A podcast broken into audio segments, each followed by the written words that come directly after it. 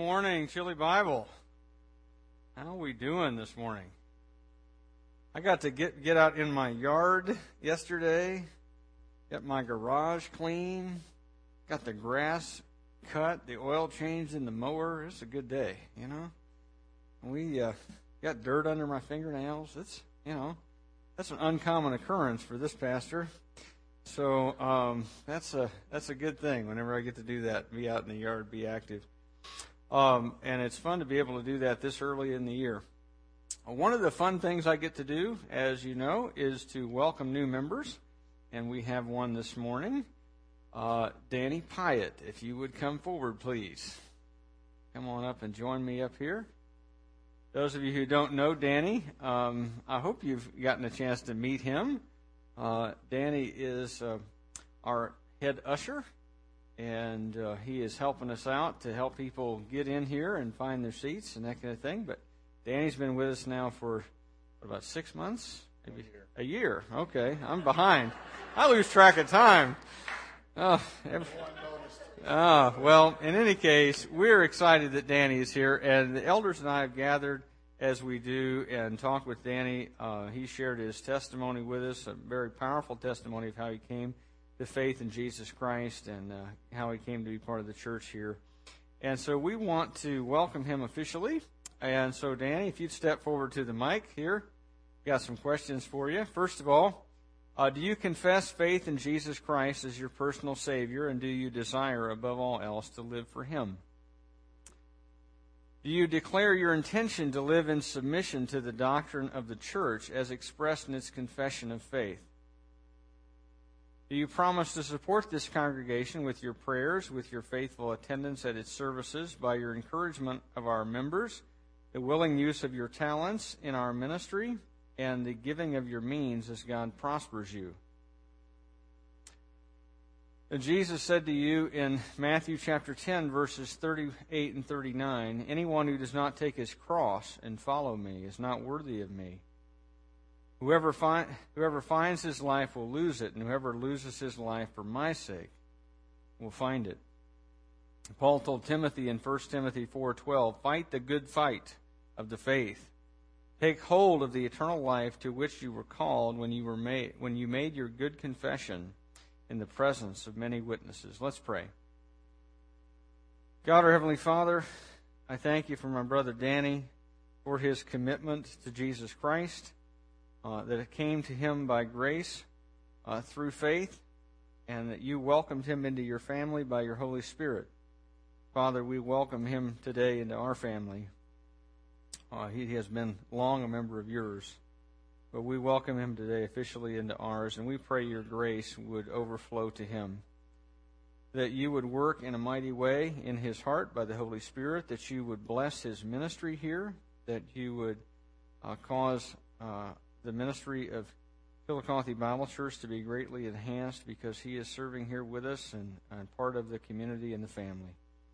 And Father, we uh, pray that you would transform him into the image of your Son, Jesus Christ, and that uh, as he is sanctified, that he would give ample evidence by his life that Jesus is present in it.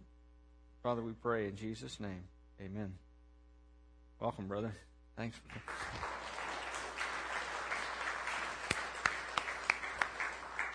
I've got four more membership applications sitting on my desk uh, at the moment, and if you are interested in adding to that stack, uh, see me afterward, and we will uh, interview you as quickly as we can. We probably won't do any uh, today or um, or uh, next week since it is Easter. But uh, if you're interested in being a member, do uh, do see us, and we'll get you the paperwork and and um, talk to you about that. Uh, it is Palm Sunday, and today is the day when Jesus, 2,000 years ago, entered Jerusalem as King and Messiah, and by this act he inaugurated his kingdom, which is already present here among us but is not yet fully established over the whole earth as it will be one day. Amen? One day, one day, we will see Jesus reigning and ruling from Jerusalem as king. We do not see that yet, but his kingdom is nevertheless inaugurated, and we are members of it. And so it is a day to celebrate today what Jesus has already done for us and to anticipate those things which he will do that are still coming and wait for them with certain hope that the full kingdom will be established. And by way of celebrating what Jesus has already accomplished, I want to spend the next few minutes uh, looking with you at one of the most profound and clear and concise statements of the gospel in the entire Bible. If you want to, if you want to, if you want to look for for the one statement in your Bible that talks about Jesus' death and why he died and his resurrection and what he came to do in his sacrifice and resurrection, this is the verse. In fact, if you want to know what is the heartbeat of your pastor, and if you cut me open, what you will find there, you will find this verse that we're about to look at. 1 Peter chapter 3, verse 18. Um, if you don't have a Bible, we've got some extra copies there on the back table. Uh, be sure to grab one, take it with you as our gift to you. We want everybody to be able to read and study and understand the Bible. Um, and so if you don't have one, get one. Uh, and we'll be happy to give you one that you can have because everybody needs to be able to understand and read God's Word for themselves. Now, 1 Peter 3.18. This is not a long passage, but there's a lot of content here. For Christ also suffered once for sin, for sins, the righteous for the unrighteous, that he might bring us to God, being put to death in the flesh, but made alive in the Spirit. Now, again, this is not a long passage, but this passage is absolutely critical that you understand this. And so I want to break this down for us in little chunks as we go through. And the passage obviously begins with the word for.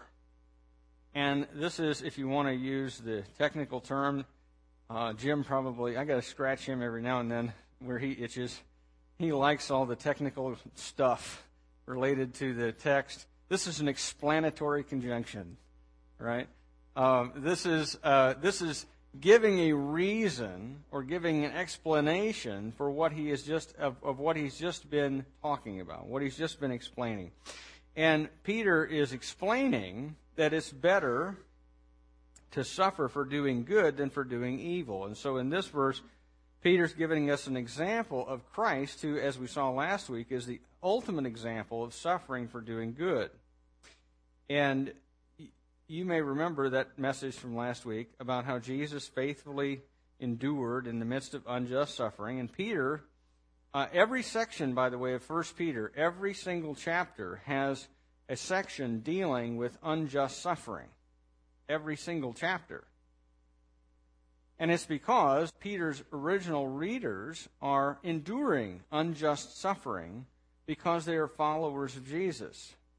And so Peter points them over and over and over and over and over back to Jesus and says, imitate Jesus. Uh, he, he suffered unjustly, and you need to also be willing to suffer unjustly for him. But more than that, you need to remember why Jesus suffered, because, the, because Jesus' suffering gives purpose to yours and to mine. If we understand, in other words, think of it this way if we understand that Jesus suffered for a greater purpose, which was to bring redemption to you and me, then surely we can endure suffering on his behalf. Because if the one who died to save me had to suffer unjustly, then surely, in consequence of the fact that I have received salvation, I can endure as well.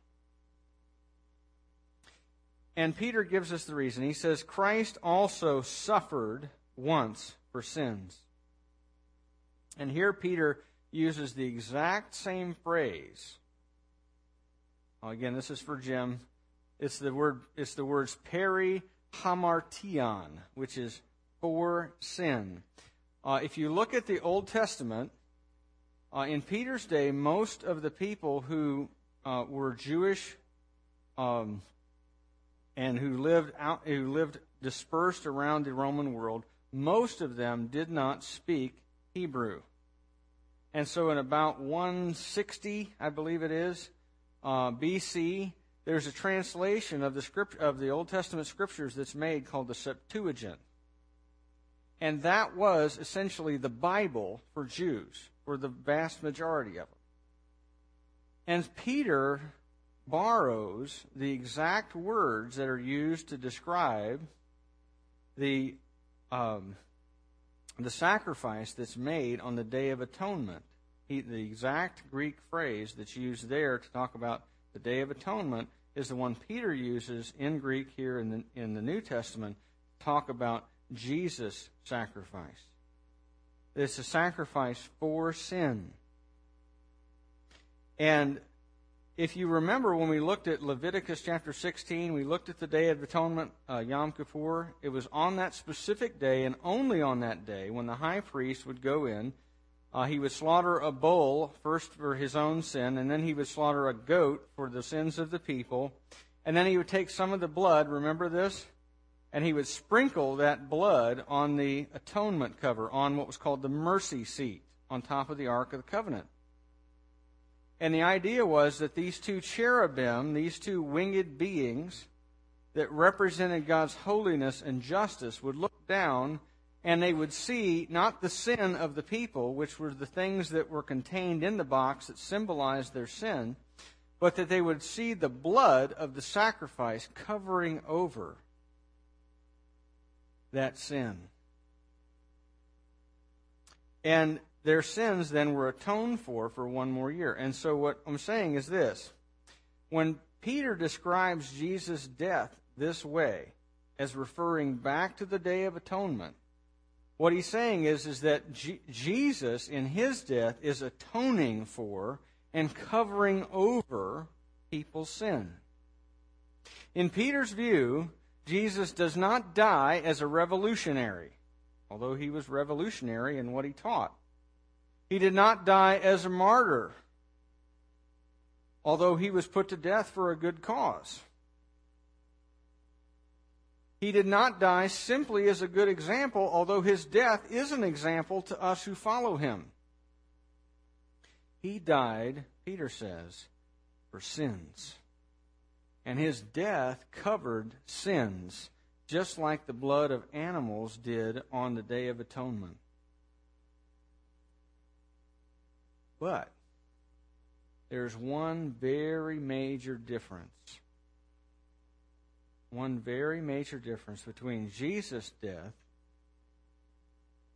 and the sacrifices on the Day of Atonement. And I want you to take your pen or a pencil if you've got one. If you've got an ESV Bible, underline that word once. If you've got an NIV, I think it says once for all. Okay, underline that. Once. The Day of Atonement sacrifices had to be made year after year after year after year after year after year after year. From the day of Moses in about 1500 BC until the day of Jesus in uh, 30 AD, you've got roughly 1,530 Day of Atonement sacrifices. And year after year after year after year, the Day of Atonement sacrifice is made. And symbolically, everybody's sin is covered, but really, their sin remains on them. And their sin is never fully and totally removed and atoned for. It is symbolically, but not really. And Peter says Jesus made one sacrifice. And it didn't just cover sins for a while, it covered all sin for all people for all time. It was one sacrifice because it was completely sufficient for all sin and completely sufficient for all people and completely sufficient for all time. And aren't we glad? Amen? Because how many of my sins were future when Jesus died? All of them. How many about yours? Were yours yet in the future when Jesus died? Yes. But Jesus' death covers all people and all sin at all times. So reaching way back into the past, however far back Adam and Eve lived, all the way into the future until the very end of history, Jesus' life and his death is the hinge on which history turns. And his death is the sacrifice that provides covering over all sin of all people in all times. Everything that anyone has ever done or will ever do in rebellion against God is covered at this moment on this Friday. It's one sacrifice. And by the way, the reason I am getting agitated on that is that people sometimes get this very screwed up. Some of our brothers and sisters in the broader Christian community get the idea that every time you take communion, as we're going to do here in just a little bit, that Jesus, in a sense, is re sacrificed with every communion ceremony, and that that's, that, that act of drinking that grape juice and, and eating that cracker somehow that that's really the body and blood of Jesus Christ, not a memorial, and that therefore all the sins I've committed since my last communion ceremony I participated in are covered by Jesus' unbloody sacrifice in communion. Okay? If you if you actually believe official Roman Catholic doctrine, that is what they teach you. Lutherans and Anglicans are something similar. Okay? Someone who is part of those communions might very well be my brother and my sister if they have believed that Jesus died on the cross for their sins, but they are screwed up on that. It's one sacrifice. It's not offered continually. It's once. And Peter makes it clear it's once. Jesus is not still hanging on the cross. Amen? He was taken down, and he was buried, and he was raised to new life. It's one sacrifice for all sin, for all people, for all time. And in fact, Hebrews says it this way. Peter, if you want to underline it, Peter says, Peter says it once. Hebrews says it this way. Hebrews chapter 10, verse 13 when this priest, meaning Jesus, had offered one sacrifice for sin, he sat down at the right hand of God. Do you know why he sat? Because his job was done.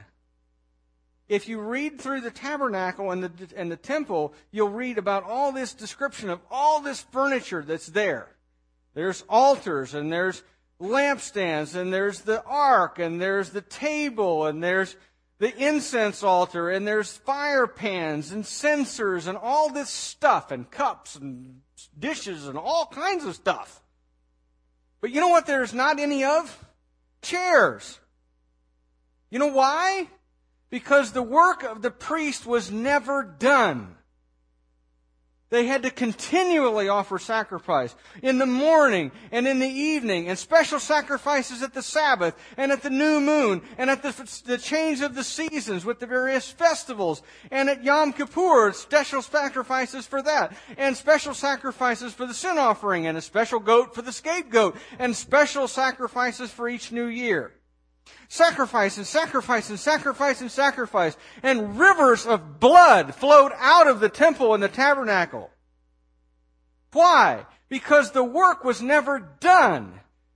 Jesus is the priest whose work was done. When he offered one sacrifice for all sin. And in addition to that, he died as a substitute, specifically as a substitute for sinners. Look at your Bible here.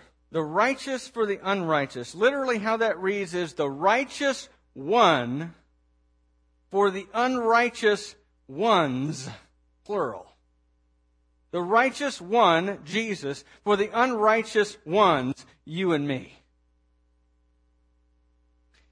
It's a substitutionary death. It's a penal substitute because this, the penalty for sin is what? Death. Because why? You are guilty of high treason against God when you sin against Him. And the penalty for high treason is death. And so Jesus dies your death. He takes your penalty and mine. Brother Rick Rossetto in Sunday school class here this morning reminded me of this great painting of Rembrandt of the crucifixion. I love Rembrandt. You know, he, he, he had a colorful life, but he understood the gospel.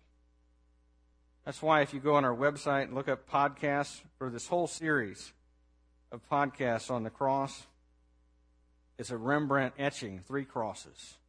And Rembrandt's in that picture, too. But Rick reminded me this morning there's a scene that Rembrandt painted of the erection of the cross and these guys pushing up the cross into the hole where Jesus is going to hang. And Rembrandt is one of the guys pushing up the cross. And that's very significant. Rembrandt was making a great statement there. He was saying, I am the one who put Jesus to death. It was my sin. It was your sin and my sin that put Jesus on that cross, and he dies, taking our penalty as our substitute. And I think it, one of the best illustrations I've ever come across with this, Karen and I went to a movie, it's been now about 20 years ago. It's an old movie. At this point, the movie's called Sommersby. I don't know if you've ever seen it, probably not. Richard Gere, Jodie Foster, Kind of an interesting movie. Here's the thing Jack Sommersby is a southern plantation owner who joins the Confederate Army. He's captured and he's imprisoned for the remainder of the war, and he's finally released at the end to make his way back home. And he's he doesn't have his, his cavalry horse has been shot out from under him. He's walking back home on foot and the clothes he went off to war in. And when he arrives home, he finds he's been pronounced dead. His beloved house and his lands are in need of serious repair. His wife is engaged to another man. And in the face of all these challenges, Jack Sommersby begins setting all things right.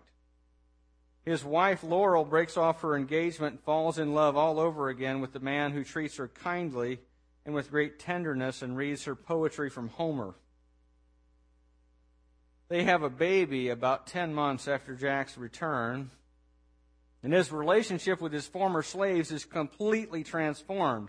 He sells, in fact, his ancestral property to both local white townspeople and newly freed slaves, and he uses the funds to buy tobacco seeds that everybody can plant so that the restoration of the local economy can begin after the war. And he promises to use the part of the proceeds to rebuild the local church, which was severely damaged and shot up. And all of this behavior is totally unlike the man who went off to war four years earlier. And profound change has come over this man, and people begin to notice. The first person to notice was his wife, who remembered her husband as a man both totally uninterested in poetry and also cruel and abusive. Second person to notice is the local shoemaker, who notices that the guy who has come back has feet that are two sizes smaller than the guy who left. And then his former slaves begin to notice because they think surely this man is not the same man who fought for the Confederate Army to keep us as slaves based on how he's treating us now. But everyone pretty much puts all these changes out of mind because the new man is so much better than the old. And all that seems to be going just well and fine until two federal officers show up with a warrant for his arrest. He's on trial for murder. And at trial, in cooperation with Jack's wife, Laurel, and her former fiance, they present evidence that the man on trial is not, in fact, the real Jack Sommersby, but a man named Horace Townsend, who was once an English teacher in Virginia. And the real Jack Sommersby, according to his defense attorney, died two years ago on his way home after he was released from wartime imprisonment. And Horace Townsend was his prison cellmate. And soon the trial becomes not just about whether Jack Sommersby committed murder, but whether the man on trial is in fact Jack Sommersby. And the defendant faces a conundrum because if he goes with the evidence presented by his attorney, he can prove that he isn't Jack Sommersby and escape murder charges, but be liable for fraud, imprisonment, and the likelihood that the newly freed blacks will be thrown out of his farming co op or he can prove that he is the real Jack Sommersby and probably hang. By this point, the audience knows that the man on trial is not, in fact, the real Jack Sommersby, but he nevertheless fires his lawyer and proves in court that he is. And then he is convicted of murder, condemned to death, and publicly hanged. And all of the townspeople, including its free blacks, turn out to watch. And everyone and all of his promises, because he is pronounced guilty, are kept. Church is rebuilt, the land becomes productive, and everybody admires the legacy of this noble man who dies for a crime he didn't commit. And this is somewhat similar, I think, if you think about it, to what Jesus did. In the incarnation, God became a man. He looked like us, and he talked like us, and he walked, and he ate, and he drank, and he slept like us. And because of his love for us, he died for evil that we did and gave us shares in his Father's estate. Remember what Jesus said? When I go away, I go to prepare a place for you. In my Father's house are many rooms. In other words, we get shares in the estate. We are adopted as the sons of God because Jesus died as our substitute for the evil that we did, not that he was guilty of. As Peter says here, verse 18, he died for sins to bring us to God. Think about it. The only begotten, the only true, the only natural Son of God died so that those who have no legitimate claim to relationship with God could be his children. Or let me put it another way Karen and I love our blood children very much. And we have talked about adopting maybe even someday as our kids get older. You know, maybe it'd be fun to adopt a kid or three or ten. I don't know. I mean, you know, who wants to put limits on what God's grace can accomplish? And I'm sure that if we adopt a child, that we will love and adore that child just as if it was one of my own blood children. But let me put the question to you this way What if one of your natural children had to be slaughtered by evil people so that the adoption could proceed? Who would do that? Not me. And yet, God because of his great love for those who hated him, who rebelled against him, who sinned against him, who committed treason against him, people like you and I who did wicked, evil, unspeakable things that we're embarrassed to tell each other. God sent Jesus to die for us, to bring us to God as adopted sons.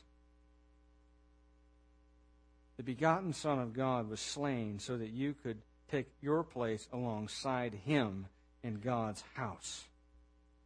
And unlike Jack Sommersby or any of the other countless military heroes that are there, Jesus died not for his friends, but for his enemies.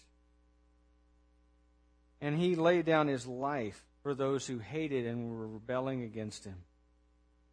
Even for the people who actually drove the nails, who actually delivered the beatings, who crowned, who crowned him with thorns, who pronounced the death sentence. For those people, too, Jesus died. And better than Jack Sommersby, Jesus wasn't an impostor. He was exactly who he claimed to be. He was the Son of God, the Messiah, the King. And he was put to death in the body and made alive by the Spirit so that his identity was proved true. He was made alive in the Spirit, meaning he was raised from the dead. He did not stay dead. After he had paid the atonement penalty for our sins, he was raised from the dead. Why? So that we can know, first of all, that his claims were true. So that we can know, second of all, that our sin is finished being paid for. And so that we can know finally that we can receive also the new life that Jesus offers. Because the, the Jesus' death is the promise of forgiveness of sin and cleansing and adoption into God's family. Jesus' resurrection offers us the promise of new life and eternal life in the presence of God. And all those promises are proved trustworthy by the resurrection. Because as I've said before, and I will probably say another 50 times before I die, if a guy claims to be God, don't believe him. But if a guy claims to be God, dies for sin, and is raised from the dead, you better take notes. Because there are some unusual factors about this man among all the men in all history that prove that what he said was true. And what he said was, I am God in the flesh. And when I die, I will take away your sin if you put your trust in me. And I will be raised from the dead, just like Jonah was three days in the belly of the fish. So I'll be three days in the earth, and then I'm going to rise. And he did it. And he did it for you and for me to pay the penalty for sin he hadn't done, but that we had and to offer us the new life that we could never earn and don't deserve, freely get to receive by grace. Amen? Amen. Two things I want to say to you. First of all, if you have never believed this message, then before you leave today, you need to believe. You need to believe what the Scripture says about Jesus. If you've never bowed your heart and relinquished your pride and said to God that what He says about you is true, that you are a sinner, and apart from the death and resurrection of Jesus, you deserve to go to hell, and you have, apart from that, no hope of ever entering his presence, I want you to do that today, right now. You can do it with your eyes open if you want. You don't have to close your eyes. We do that to give people privacy, but it's not necessary for God's sake. And you can right now say, God, you're exactly right. I'm a rebel. I'm a traitor. I deserve death and hell as the punishment for my sin. But I believe that Jesus Christ died on the cross for me. The righteous for the unrighteous. The righteous one for unrighteous me. And he was put to death in the body for me, but he was made alive in the spirit also for me. offer me new life. And Father, if you will have me, I am trusting in you. In the payment that Jesus Christ made in his death and resurrection. And if you do that, you will do that. Then at the moment that you place your trust in Jesus Christ, relinquishing any other hope that by your good works or by your karma or by whatever, you're going to somehow earn your way into God's presence. And God receives you at that very moment as his child. And he, you are granted by grace, by a gift, shares in the Father's estate. And given new life. A relationship with God through faith in his Son membership in God's family, forgiveness of your sin, an eternal share in God's house. New life. And if you got some questions about that, see me after the service. I'll stay as long as I have to to make sure that that is clear and that you understand what you're doing when you place your trust in Jesus Christ. But if you are a believer in Jesus Christ, let me just tell you I know because I know you all. And, and, I, and I love you and I know your hearts. And I know that if any of you could save somebody else from dying of anything, that you would rush to do whatever was necessary to make that happen. If you knew somebody was going to be in a car accident, you would call them on the phone at minimum and say, don't get in your car today. I know you're going to have a car accident and you're going to be killed.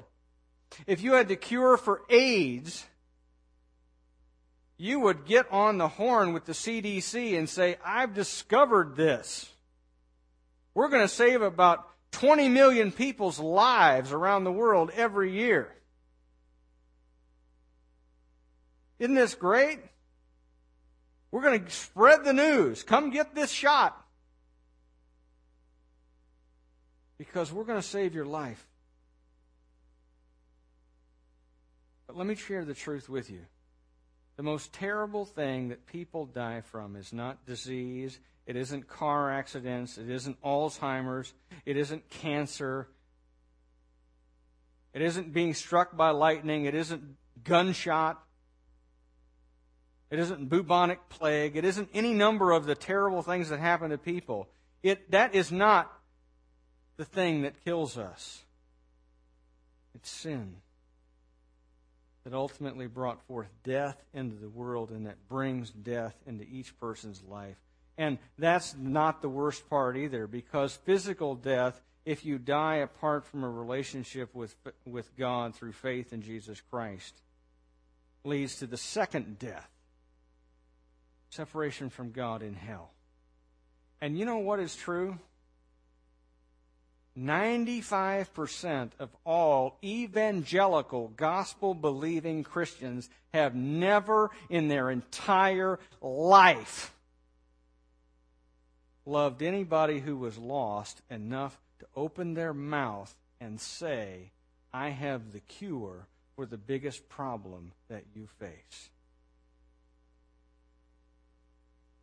I have the one thing that is capable of keeping you from dying forever. And I say that not as an indictment of us as a congregation, but as a challenge. If we really believe this stuff, and we do, if we really believe that Jesus Christ, crucified and raised from the dead, is the one solution to all of the problems of all of humanity. That the gospel is the thing which transforms not only people, but will save the world. Then why aren't we doing anything about it? One or two things. Either we don't really believe what the Bible says, or we just don't like people all that much. One or the other. And I know that, that, is, that neither one of those is true of us. And so we have to. We have to, as a church, as individuals, be about the process of sharing the gospel with people. Amen? Introducing them to Jesus Christ. And if you want a verse to memorize to help you share the gospel, this is a good one. It's only one verse. You get it all in there. Jesus Christ came to die for your sin, and he was put to death in the body and raised by the Spirit to give you new life. It's all right there. You don't even have to like do six verses like they do for the Romans Road. You got one verse to memorize. This is it. You can do it. Turn in your I mean, write it in the front of your Bible and take your Bible with you to share. You know, what verse was I supposed to go to? Oh yeah, 1 Peter 3.18. Here we go. Let me share this with you. You need to know this because apart from believing and trusting in this, you're going to die and go to hell. And I love you too much to let that happen. This ought to ignite us and drive us and cause us to be willing to endure, Peter says, all kinds of suffering for that. Because Jesus died to save us, we should be willing to suffer and even to die that others might be saved. Amen? I'm done yelling at us. Let's pray. okay. God, our Heavenly Father, we do thank you. We can never thank you enough. We can never say, Jesus, thank you enough for coming to die, the righteous one for the unrighteous ones, to be put to death in the body, made alive in the spirit, to pay the penalty for my sin, to be the penal substitute, take away the penalty of sin for me, and to lay it on himself, give me new life, to give me an eternal share in the Father's house. Father, we can never say thank you enough, but we nevertheless say thank you today. And Father, we pray that if anyone here has never believed this greatest of all messages, that Jesus Christ came into the world to save sinners, to die on a cross on their behalf, and to be raised from the dead to give them new life, Father, I pray that today would be that day. And Father, for those of us who are your children already, may we be grateful in a way that demonstrates itself in sharing what has saved us with others who need to hear. And Father, we pray in Jesus' name, amen.